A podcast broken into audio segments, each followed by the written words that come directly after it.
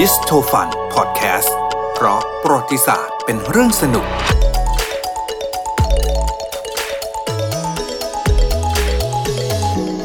นึกถึงซูดานคุณน้ำมนต์นึกถึง นึกถึงว่าเขาอยู่ตรงไหนเขาออยู่ยู่ตรงไหน อยู่แอฟริกานะ อยู่แอฟริกา แต่ว่าไอ้ตรงไหนเนี่ยจริง ๆนะคือจิ้มไม่ถูกแน่จริๆงเลย ไม่ถูกใช่ไหมนี่ไงจะบอกแล้วแล้วเรานึกถึงซูดานคุณน้ำมนต์ลองจินตนาการดูว่าประชาชนซูดานในมุมมอง คิดว่าเขารูปลักษณ์เป็นยังไงเท่า หน้าตาผิวพรรณก็ดูน่าเป็นคนคนต้องเป็นคนผิวแอฟริกาใช่ไหมอ่าคนผิวดำสีใช่ไหมคะฮะคราวนี้ต้องเล่าที่มาซูดาน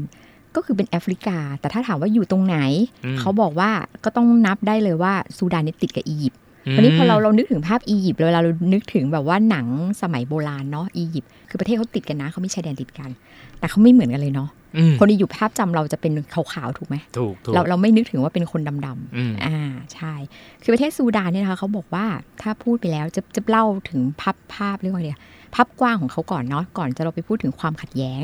คือเขามีความขัดแย้งเขาถือว่าเป็นประเทศที่แบบขัดแย้งต่อเนื่องยาวนานตลอดเวลาเรียกว่าตกอยู่ท่ามกลางความขัดแย้ง แล้วจะมีวิกฤตการณ์ในประเทศมาจนถึงปัจจุบันอืมแล้วก็นับได้ว่ายังรุนแรงจนทุกคนทั่วโลกก็แบบว่าต้องจับตามองอะค่ะอ่า คราวนี้ถามว่าที่มาที่ไปเนี่ยค่ะก็ต้องบอกว่าล่อบประเทศซูดานเป็นแอฟริกาเขาอยู่ คือถ้าอียิปต์อะคุณน้ำมนต์นึกถึงไหมมันจะเป็นแอฟริกาด้านบนบนๆอืมด้านบนบนๆเขาก็ถัดมาจากอียิปต์อะแล้วก็รอบๆเขาก็จะประกอบไปด้วยแอฟริกา เยอะแยะคราวนี้คนแอฟริกามันก็จะมีทั้งคนดำๆเนาะแล้วก็แบบคนแบบอียิปต์ที่เราที่เราเป็นภาพจำมันก็มีความเรียกว่าแตกต่างทางทางเชื้อชาติและวัฒนธรรมอย่างที่เราเห็นนะคะ อันนั้นเป็นส่วนหนึ่งที่ที่ก่อให้เกิดความขัดแย้งในปัจจุบันถูกไหมคะ เราก็เล่าก่อนว่าเดิมทีเนี่ยเขาบอกว่าซูดานเนี่ยถือว่าเป็นประเทศที่มีขนาดใหญ่ที่สุดในแอฟริกาอืมก่อนที่เขาจะแยกเป็นซูดานใต้ออกไป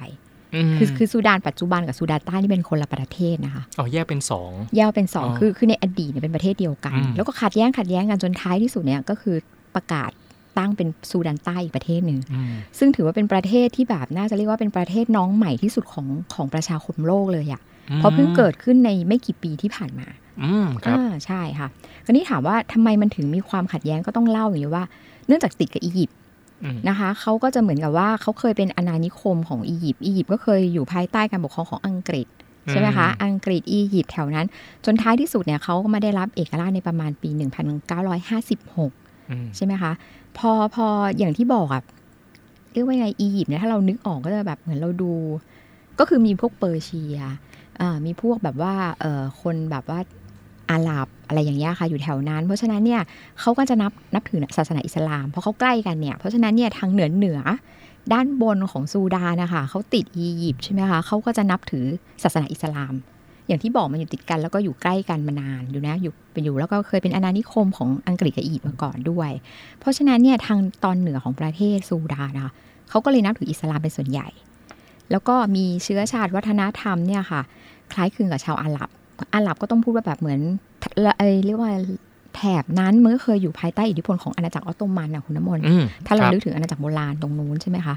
ส่วนด้านล่างอะ ที่เราบอกประเทศมันขนาดใหญ่มากเนาะส่วนด้านทางใต้ของซูดานนะคะมันก็จะเป็นประชากรแอฟริกันผิวสีอะแบบภาพที่เรานึกออกว่าคนแอฟริกันผิวสีแบบหน้าตาเป็นยังไง ซึ่งข้างล่างเนี่ย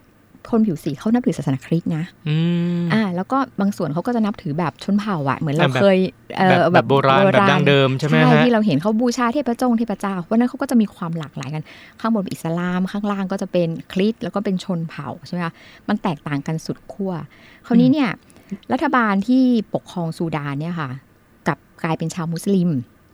อืมซึ่งอยู่นึกออกทางไหมตอนเหนือ ซึ่งอยู่ทางตอนเหนือ แล้วคนนี้เขาก็เลยเออเรียกว่าไงอะก็นับถืออิสลามอิสลามเป็นหลัก เอาเรื่องนี้มันไม่ขัดแย้งกันเหรอเนาะก็ก็นี่แหละมันเลยเป็นต้นเหตุของอืมความขัดแย้งแล้วท้ายก็คือรัฐบาลกลางดันเป็นอิสลามอ่าคในรับขณะที่ทั้งประเทศเนี่ยไม่ได้เป็นอิสลามทั้งหมทั้ดงหมดเออออ่าแล้วคราวนี้แถมไม่พอเนี่ยเออที่มันเป็นประเด็นขึ้นมาคือเขามีการประกาศใช้กฎหมายชาริอะห์ค่ะมาเป็นเรียกว่าเอามาใช้ปกครองประเทศอะรัใช้ฐรัฐบาลซูดานอะใช้อ่าเออเพราะว่าเขาทั้งเขาทั้งที่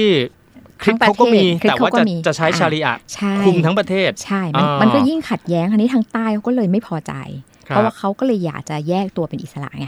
อืมเพราะว่ามันต่างกันทั้งทั้งเชื้อชาติ วัฒนธรรมแล้วก็ศาสนาความกันเชื่อเออความเชื่อหลายๆอย่างอุ้ยทีนี้ก็แยกๆกันไปก็หมดเรื่องไหมมันก็เลยเนี่ยเขาก็บอกมันก็เกิดสงครามกลางครับเมืองขึ้น ก็ต่อสู้กันเขาก็เรียกว่ามันเป็นสงครามกลางเมืองครั้งที่หนึ่งนะอืมคราวนี้ในเรื่องของแบบอย่างถ้าจะถามว่าจริงๆเนี่ยมันเหมือนทุกประเทศอะคุณน้ำมนต์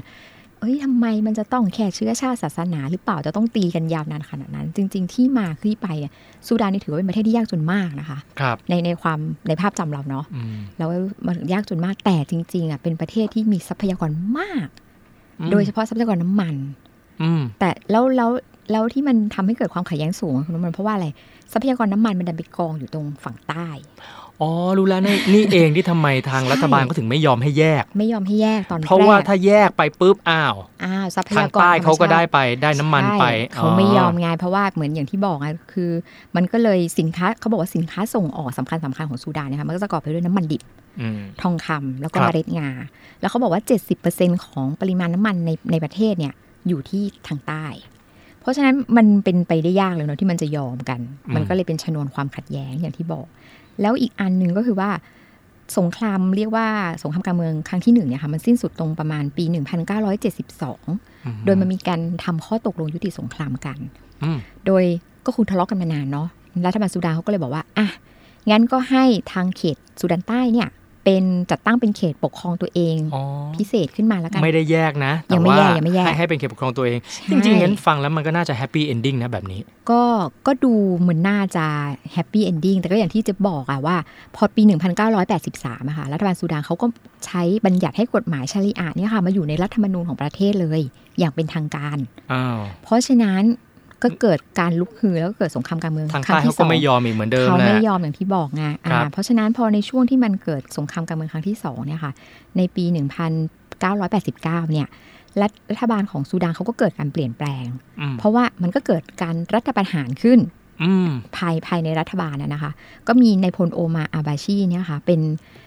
ก็คือเข้ามารัฐรัฐประหาร แล้วก็ครองอำนาจอยู่ในซูดานเนี่ย ยาวนานกว่า 30 ปีอืมอ่าคราวนี้การการที่แบบเขาสู้รบกันมานานนานเลยนานอย่างที่บอกนะคะ มาในปี 2002 ใช่ไหมคะเขาก็มาทำข้อตกลงยุติกันอีกครั้งหนึ่งพอแล้วใช่ไหมเหนื่อยคงเหนื่อยแล้วคงแบบอ่าเออเหนื่อยร้ากันทั้งคู่ พอพอจนจนประมาณปี 2005เนี่ยก็มีการทำสนธิสัญญายุติสงครามกันอ๋ออ๋อตอนแรกหยุดยิงก่อน หยุดยิงก่อนอ่าเหแล้วก็นื่อยยุติสงคแล้รามวยุติเลยสงครามอ่ากัน อ่า คราวนี้ ทางทางซูดานใต้เนี่ยเขาก็จัดตั้งเขตปกครองตัวเองขึ้นมาอีกครั้งหนึ่ง หลังจากถูกยุบไปแล้วในปี 1983 เนาะอ๋อครับแล้วเขาก็เลยมีการทำประชามติเนี่ยให้ซูดานใต้เนี่ยแยกตัวเป็นอิสระจากซูดานอ่าอืมโอเคคราวนี้ยอมไหมเนี่ยเขานิยอมเขานี้ไม่คือเขาเขาให้มาเป็นเขตปกครองพิเศษก่อนอ่าๆแล้วเขาก็ใช่บอกว่าแล้วมันมีรัฐประหารขึ้นใช่ไหมอืมไอ้กลุ่มนี้เขาก็บอกว่าอะงั้นอะงั้นก็ให้เขาจะให้โอกาสทำประชามติอืมท้ายที่สุดประชามติออกมาเนี่ยเขาก็บอกว่า ประชาประชาชนซูดานใต้เนี่ยนะคะอืม98.83%เนี่ยค่ะ ก็บอกว่าตัวเองเนี่ยต้องการแยกตัวเป็นอิสระจากอ่าซูแน่ดานอนอะทางใต้เขาก็อยากจะต้องใช่แยกแหละอ่าเพราะฉะนั้นในเดือนกรกฎาคมปี 2011ซูดานใต้ก็เลยแยกตัวเป็นอิสระนะคะ แล้วก็นับว่าเนี่ยอย่างที่จะบอกเป็นประเทศน้องใหม่ล่าสุดของโลกเลยอืมอ่าก็เรียกว่าสาธารณรัฐซูดานใต้ งั้นก็น่าจะ happy ending อีกแล้วนะแบบนี้นะ ก็ ก็ยังไม่เขามีความน่าสงสารเนาะประเทศนี้ ก็บอกว่า พอพอแยกกันแล้ว มันก็ยังเกิดสงครามกลางเมืองอีกอะคุณน้ำมนต์อ่าแย่งชิงอำนาจกันเองในทางซูดานใต้อ้าวอันนี้ของสุทีนี้ทีนี้ซูดานใต้แล้วนะ คือคือมันมันมีอ่าสงครามทุกพื้นที่เลยเมื่อกี้เมื่อกี้เราเล่าก่อนว่าตะ กี้มันก่อนที่มันจะมาแยกเป็นซูดานใต้เนี่ยก็คือมันมีความขัดแย้งกันเนื่องจากเรื่องอะไรอะอ่าพอแยกเป็นซูดานใต้ได้ซูดานใต้เป็นประเทศแล้วเนาะในนั้นในก็สุมีดานควาใต้มก็ขัดแย้งกันเองขัดแย้งกัขันดแย้งกันเองอีกใช่ใช่คราวนี้ก็มันก็มีการแย่งชิงอำนาจกันระหว่างประธานาธิบดีกับรองประธานาธิบดีอ่าของซูดานใต้นะคะครับก็คือประธานาธิบดีก็คือซันวาคีมายาดิสนะคะอืมส่วนฝ่ายต่อต้านก็คือนำด้วยเอ่อนายริกมาชานะคะก็คือสองฝ่ายเขาก็ขัดแย้งกันอืมเขาบอกว่าสงครามเนี่ยคือตั้งตั้งประเทศ 2000 2011 เนาะครับสงครามนี่เขาบอกเริ่มต้นตั้งแต่ปี 2013 แล้วก็ไปสิ้นสุดลงในปี 2020โอ้2020 นี่คือเมื่อปีปีที่แล้วเองเนาะตอนนี้ 2021 ครับอ่าก็คือแบบหมาดหมาดๆเลย เขาก็เลยมีการจัดตั้งรัฐบาลเอกภาพนะคะ ระหว่างทั้งสองฝ่ายขึ้นเพื่อยุติความขัดแย้ง ก็แล้วเขาก็ตั้งว่าก็คือให้มายามายามายาดิสเนี่ยเป็นประธานาธิบดีของสุดานใต้ไปอืม แล้วก็อีกท่านหนึ่งที่เป็นฝ่ายต่อต้านก็มาเป็นรองประธานาธิบดีอืมก็คือแบบเพื่อให้มันแบบอยู่กันไปได้เนาะซึ่งซึ่งความขัดแย้งเนี่ยสหประชาชาติต้องเข้ามานะคะส่งกองกำลังรักษาสันติภาพเนี่ยเข้ามาประจำการในสุดานเลยตั้งแต่ปี 2011อะอืมครับอ่าแต่ยังไม่พออีกนะคุณน้ำมนต์เรื่องเรื่องเล่า มันมีเกรดนิดนึงถามว่าทำไมเขาขัดแย้งกัน ก็อย่างที่บอกว่าเรื่องน้ำมันนั่นแหละอ่าเพราะว่าซูดานใต้เป็นแหล่งผลิตแบบว่าทรัพยากรน้ำมันใช่ไหมคะ ทางซูดานเหนือ มันก็จะมีเกิดว่าซูดานเหนือ มันก็จะมีการส่งสปายกันนะสนับสนุนฝ่ายต่อต้านรัฐบาลซูดานใต้อืมเพื่อไม่ให้มันแบบว่าเข้มแข็ง เพราะว่าเขาก็อยากจะเอ่อเรียกว่าไงอะบั่นทอนไม่ให้ซูดานใต้แข็งแรงเกินไป เพราะว่าโดยมันมีข้อตกลงอย่างนี้ค่ะ เบื้องหลังว่าระหว่างซูดานซูดานปกติกับซูดานใต้นะคะเขาพยายามจะจัดสรรเรียกว่ายังไงดีผลประโยชน์ทางเศรษฐกิจที่เกิดจากน้ำมัน โดยต่อรองกันบอกขอ 50 50 คือคือเจ๊ยบก็เริ่มลืมเล่าไป ลืมเล่าไปว่าซูดานเนี่ยนะคะ เดิมทีเนี่ยมันจะมีบริเวณซูดานก่อนที่จะแยกตัวเนี่ย มันจะมีบริเวณของซูดานปัจจุบันที่มีติดกับทะเลแดงอืมส่วนซูดานใต้นี่ไม่มีทางออกทะเลอืมคุณน้ำมนต์นิดถึงแม้ว่าคิดดูจะดิมีน้ำมันเนาะมีน้ำมันแต่ไม่มีทางออกทะเลโอ้ยางนี้ก็ลำบากนะมันก็เลยเป็นปัญหาให้เกิดความขัดแย้งอย่างรุนแรงเนื่องเนื่องมาจากว่าทางซูดานเหนือเขาก็ถือว่า คุณต้องทำท่อส่งน้ำมันผ่านผ่านเขาเพื่อไปส่งชั้นอ่าเพื่อไปครับส่ง เพราะฉะนั้นยังไงก็ต้องพึ่งกันมันก็เกิดแบบว่าอัตราการต่อรองราคากันไงอืมจะผ่านท่อนี่เท่าไหร่คือแบ่งเปอร์เซ็นต์กันอืมก็เรียกแบบ 50 50แล้วสัดส่วนกันมันถึงเป็นเรื่องของการทะเลาะกันอืมแล้วก็เหมือนกับแบบไปสนับสนุนให้อีกฝ่ายในซูดานใต้ตีกันด้วยไงอืมอะเนี่ยมันก็เลยเป็นที่มาแถมยังไม่พอนะคุณน้ำมนต์อย่างที่บอกว่าประเทศใหญ่ๆกว้างๆแล้วเนี่ยนะคะ มันยังมีวิกฤตการณ์ซ้อนอยู่เขาเรียกว่าวิกฤตการณ์ในดาฟู อืมอ่าอะได้ยินชื่ออยู่นะ ดาฟูที่เราจะแบบได้ได้ได้ยินชื่อกันบ่อยๆ คือดาฟูนี่มันก็จะไปอยู่ทางตะวันตกของซูดาน ครับ คราวนี้มีความความต่างอีกแบบอีกแบบหนึ่งก็แปลกไปอีกแบบหนึงนะคะทางทางตะวันตกของซูดานคือดาฟูเนี่ย เป็นคนแอฟริกันผิวสีนะ แต่นับถือศาสนาอิสลาม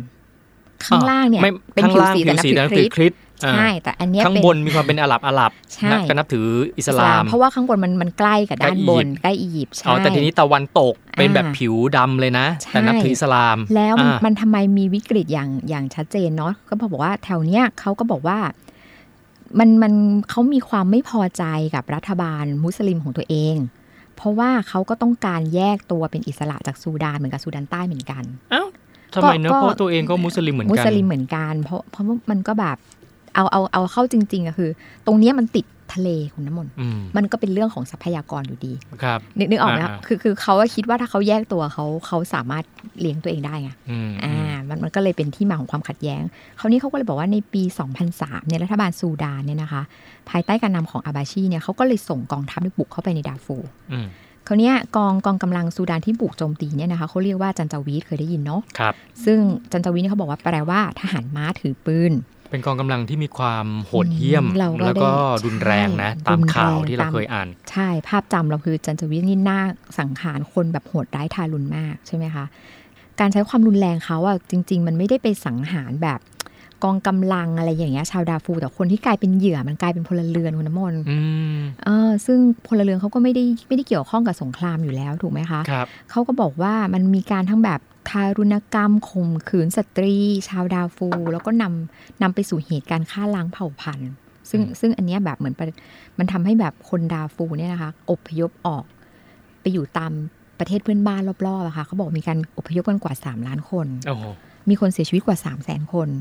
คือมันมันเป็นแบบว่าโหดร้ายมากจนในที่สุดสหประชาชาติในปี 2007 เนี่ยค่ะเขาก็เลยส่งกองกำลังรักษาสันตินั่นภาพน่ะเข้าสิมานานาชาติน่าจะต้องแทรกแซงนะใช่เพราะว่ามันมันโหดร้ายมาก เพื่อหวังว่าจะยุติเหตุการณ์นี้ให้ได้ใช่ไหมคะครับแต่ก็อย่างที่บอกค่ะมันก็กองกำลังของ UN เนี่ย ก็ยังคงปฏิบัติการอยู่ในดาร์ฟูร์อยู่จนปัจจุบันนะคะอืมคราวนี้เขาบอกว่าผลพวงของการฆ่าล้างเผ่าพันธุ์เนี่ยมันทำให้ศาลอาญาระหว่างประเทศเนี่ยค่ะเขาก็ได้ตั้งข้อหาประธานาธิบดีอาบาชีเนี่ยนะคะ ในข้อหาอาชญากรรมสงคราม และมีส่วนต่อการฆ่าล้างเผ่าพันธุ์ซึ่งถือว่าเป็นข้อหาหนักหนาสาหัสนะเนี่ยใช่ใช่อืมคราวนี้ก็ต้องบอกว่าในปัจจุบันเราพูดถึงกลับมามองปัจจุบันว่าอืมเขาก็บอกว่าหลังจากที่อาบาชีเนี่ยครองอำนาจในซูดานมานานกว่า 30 ปีเนะคะ ประชาชนชาวซูดานเขาก็ออกมาแบบขับไล่เนาะอืม การการประชุมชุมนุมครั้งใหญ่เนี่ยเกิดขึ้นเมื่อประมาณแบบปลายปี 2018 ครับค่ะอาบาชีเขาก็สัญญานะมีการให้สัญญากับผู้ชุมนุมว่า เขาจะปฏิรูปดาเอ่อซูดานเนี่ยให้มีขอความเวลาเป็นอีกไม่นานเออให้มีความเป็นประชาธิปไตย แต่อย่างที่บอกเขาบอกว่า ผู้ชุมนุมเขาก็ไม่เชื่อค่ะเออว่าเฮ้ยก็รับปากไปอย่างนั้นแหละอืมเนาะอืมเอ่อเอ่อคำสัญญาเนาะเราก็รู้กันอยู่อะไรอย่างเงี้ยค่ะเขาก็เลยบอกว่าเหตุปฐมก็ลุกลามไปทั่ว คราวนี้เนี่ยในช่วงเวลาที่มันเกิดวิกฤตนะคะเขาบอกว่าในใน 11 เมษายน 2019 เนี่ยกองทัพซูดานนะคะเขาก็ก่อการรัฐประหารโค่นล้มอาบาชีอืมคราวนี้มันก็เหมือนกับโอ้โหคนสุดานก็ดีใจอืมอ่าโค่นล้มไปได้ละ แล้วกองทัพที่มาโค่นล้มอาบาชีอะค่ะเขาก็ให้สัญญาค่ะว่าเขาจะเลือกตั้งตามระบอบประชาธิปไตย คือตอนแรกอาบาชีก็แบบว่า พอพอเหมือนกับว่าได้ได้รับการแบบ ประท้วงเยอะๆ ก็ออกมารับให้สัญญา ประชาชนไม่เชื่อและท้ายสุดคงแบบวิกฤตสถานะคุณน้ำมนต์ มันก็เลยเกิดอีกฝ่ายหนึ่งเข้ามาเป็นฝ่ายปทฏิวัหาติรเนี่ยใช่ไหมอะปฏิวัติอ่าแล้วโค่นโค่นล้มไป แล้วทหารก็บอกว่าสัญญาอีกเหมือนกัน ใช่ไหมฮะใช่ใช่แล้วเขาก็บอกว่าแล้วก็สัญญาว่าเดี๋ยวจะแต่งเลือกตั้งนะ แล้วก็จะอ่าจัดตั้งรัฐบาลพลเรือนในเวลาไม่นาน แต่เขาก็บอกคนสุดานเขาก็ไม่เชื่อหรอกก็ไม่เชื่ออีกเขาก็บอกว่าท้ายสุดแล้วกองทัพสุดานเขาคงแบบ ไม่ทำตามสัญญาหรอกอะไรอย่างเงี้ยค่ะเพราะฉะนั้นสุดานเขาก็เลยออกมาชุมนุมประท้วงอีกครั้งหนึ่งอะในเดือนมิถุนายน 2019 ครับ ก็คือบอกว่ากองทัพสละอำนาจไปสักทีอืมอ่าแล้วก็จัดการเลือกตั้งได้แล้วอะยอมไหมทีนี้ คราวนี้เขาก็เลยบอกว่ากองทัพสุดานเขาก็เลยสั่งสลายการอ้าชุวมนุมไม่ยอมนะฮะเอออ่าเพราะฉะนั้นมันก็เลยกลายเหเป็นมือนกันทั้งโลก ใช่แหมแหมมันได้อำนาจมันแล้วเนาะมันหอมหวานว่ามันไปไม่ได้ค่ะอืมเขาก็เลยมีการเอากองกำลังจันจาวิทย์เนี่ยค่ะ เข้ามาสลายการชุมนุมด้วยอืม เขาบอกผลผลของการสลายการชุมนุมครั้งเนี้ยนะคะ มีคนเสียชีวิตมากกว่า 120 คนนะคุณน้ำมนต์ครับบาดเจ็บอีกกว่า 650 คน แล้วเขาก็บอกว่ามันยังใช้วิธีโบราณนะนี่มันคือแบบใหม่ไม่กี่ปีเองนะ บอกว่าจันจาวิทย์นี่มีการทำการข่มขืนสตรีโอ้ที่เข้ามาร่วมชุมชุมนุมด้วยครับเออคือยุคนี้แล้วมันดูแล้วมันน่ากลัวเนาะอืมเขาก็บอกว่าปัจจุบันเนี่ยซูดานเขาก็ปกครองโดยหน่วยงานที่เรียกว่าสภาอธิปไตยแห่งซูดาน เขาก็บอกว่าไอ้เนี่ยมันก็พัฒนามาจากรัฐบาลชั่วคราวของคณะรัฐประหารเนาะอืมโดยมีในพลเอ่อชื่อว่าอับเดลฟัตตาอันบูฮานดำรงตำแหน่งเป็นผู้นำสูงสุด คราวนี้รัฐธรรมนูญของซูดานเนี่ยตอนนี้เขาก็บัญญัติว่าคณะรัฐประหารเนี่ยเขาเขาจะมีการเลือกตั้งเนี่ยนะคะรัฐบาลพลเรือนในปี 2022 ก็คือปีหน้าอืมเราก็ต้องมาลุ้นกันนะคุณน้ำมนต์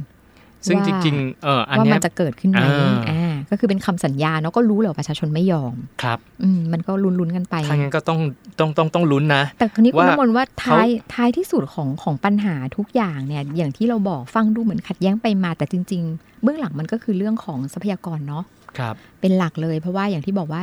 เขาเป็นประเทศน่าสงสารเนื่องจากว่าอะไรรู้ไหม ลุ่มรวยไปด้วยทรัพยากร แต่ด้วยความที่มีความขัดแย้งอะ่ะมันไม่สามารถนำทรัพยากรนั้นนะคะขึ้นมาสร้างมูลค่าเพื่อให้คนในประเทศเนี่ยแบบได้ได้รับ ประลืโยมชน์ตาอ้าปากใช่ใช่ไหมเพราะมันมัวแต่ตีกันน่ะน้ำมันมันจะส่งกันยังไงถูกไหมอืมก็ขายน้ำมันไม่ได้อะไรเงี้ย แล้วก็ตีกันก็เรื่องน้ำมันตีกันเอาจริงอะก็เรื่องน้ำมันก็เรื่องน้ำมันนี่แหละใช่เป็นเป็นเพราะว่าตัวเองก็อยากได้อำนาจเพื่อได้ควบควบคุมทรัพยากรทั้งหมดได้ ใช่มันก็อืมมันก็เลยเหมาะสรุปว่าทั่วโลกเรานะตะวันออกกลางก็เป็นเรื่องน้ำมันถูกไหมตรงนี้ แต่มันมีเกร็ดนิดนึงคนเมื่อก่อนจบก็คือว่าคนที่มาสนับสนุนประเทศซูดานนะคะในปัจจุบันเนี่ยเออเรียกว่าเป็นขั้วอำนาจ คุณน้ำมนต์ลองเดาว่าเป็นใครเดาไม่ถูกเลย คือคือถ้าเป็นตะวันออกกลางเราคิดว่าเป็นแบบทางยุโรปหรืออเมริกาใช่ไหมแต่ในซูดานคือประเทศจีนอืมเขาบอกว่าจีนเนี่ยเข้ามาแบบว่าสนับสนุนการก่อสร้างสาธารณูปโภคใด ๆ กับทางทางซูดานเยอะมากเพราะว่าแล้วอยากเขาได้น้ำมันเหมือนกันเหรอก็ก็คือน้ำมันมเออแล้วเขาก็มองเห็นว่าตรงนี้แบบว่า คือคือถ้าเขาสงบอะคือจีนเขาไม่ได้มายุ่งกับเรื่องการการลบนะเขาอยากให้เหมือนว่าถ้ามันสงบกันได้ เขาก็สามารถค้าขายได้อย่างสะดวกไงอืมแล้วเขาก็แบบไปสนับสนุนการลงทุนสาธารณูปโภคใด ๆ เพื่อให้มันเกิดการค้าขายเกิดขึ้น เพราะว่ามันก็ถือว่าใกล้เขาก็มากกว่าปะแล้วเขาก็มองว่าน่าจะเป็นทำเลทองที่ดีอะนะทำเลทองที่ถ้ามันดีเกิดความสงบขึ้นมาได้แล้วจริงก็เหมือนกับอย่างที่เราทราบกันเนาะว่าปัจจุบันคือจีนก็พยายามจะแบบเข้าไปเผยแผ่อิทธิพลในในภูมิภาคแอฟริกา